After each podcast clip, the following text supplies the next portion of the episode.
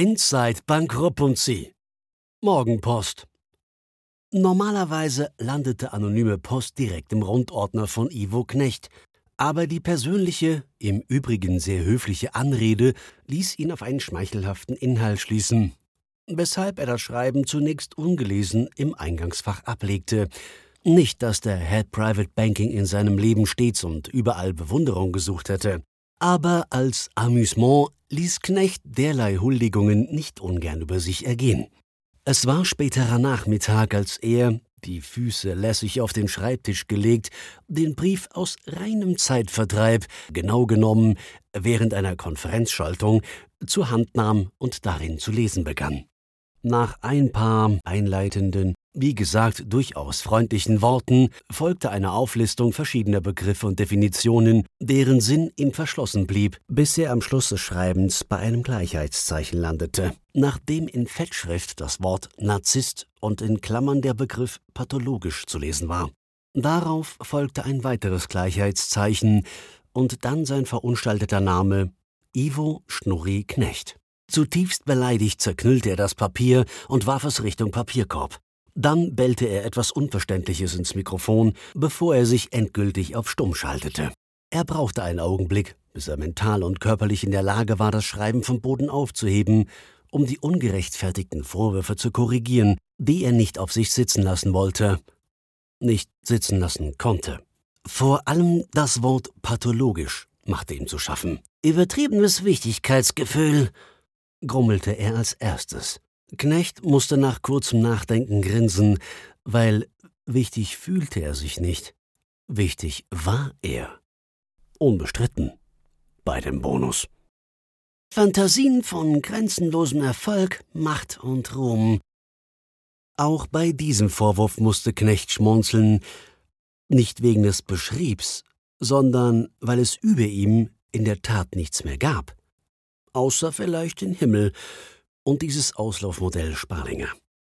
Glaube an die eigene Einzigartigkeit. Natürlich musste er das nicht glauben, dass jeder Mensch einzigartig ist, zumindest gentechnisch betrachtet, das wusste man. Die einen halt einfach ein bisschen einzigartiger als die anderen, aber das war nun wahrlich nichts Neues und schon gar nichts Negatives. Erwartung übermäßiger Bewunderung, er musste den Passus zweimal lesen, bis er ihn halbwegs verstand. Dann tippte er sich mit dem Zeigefinger an die Stirn. Doppel, sagte er im giftigen Ton.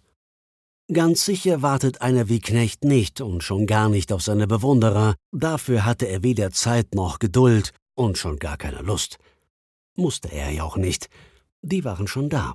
Knecht wählte sich die Menschen schließlich danach aus nutzt andere aus, um eigene Ziele zu erreichen. Blödsinn! Absoluter Blödsinn! schimpfte er jetzt höchst aufgebracht. Und das Schlimmste daran war, er konnte nicht einmal den Gegenbeweis antreten. Bösch, Stalder und auch Dr. Meister waren mittlerweile alle nicht mehr da. Ausgeprägtes Neiddenken. Knecht winkte heftig ab. Einen Moment lang schien es gar, als würde er sich krampfhaft aus dem Sessel zwängen.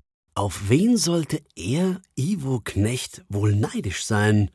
Vorausgesetzt, das Leistungsprinzip käme endlich zum Tragen, dann müsste er sich gedanklich auch nicht mehr mit diesen völlig überschätzten Schwätzern herumschlagen.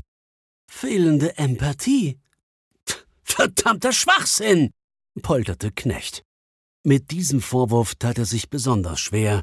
Er, der sich geschäftlich und auch privat bei jeder Unterhaltung einbrachte und das stets mit einer eigenen, weitaus wichtigeren, besseren, dramatischeren oder, wenn es sein musste, auch schnelleren Geschichte. Arrogantes Verhalten. Knecht und arrogant? Da musste er nach einer kurzen Pause aber wirklich lachen. Hatte ihm übrigens auch noch nie jemand gesagt. Vollidiot, schob er zum Schluss nach. Dann startete er seine eigene Recherche. Hektisch, getrieben von seinem sensiblen Naturell, durchforschte er das Internet.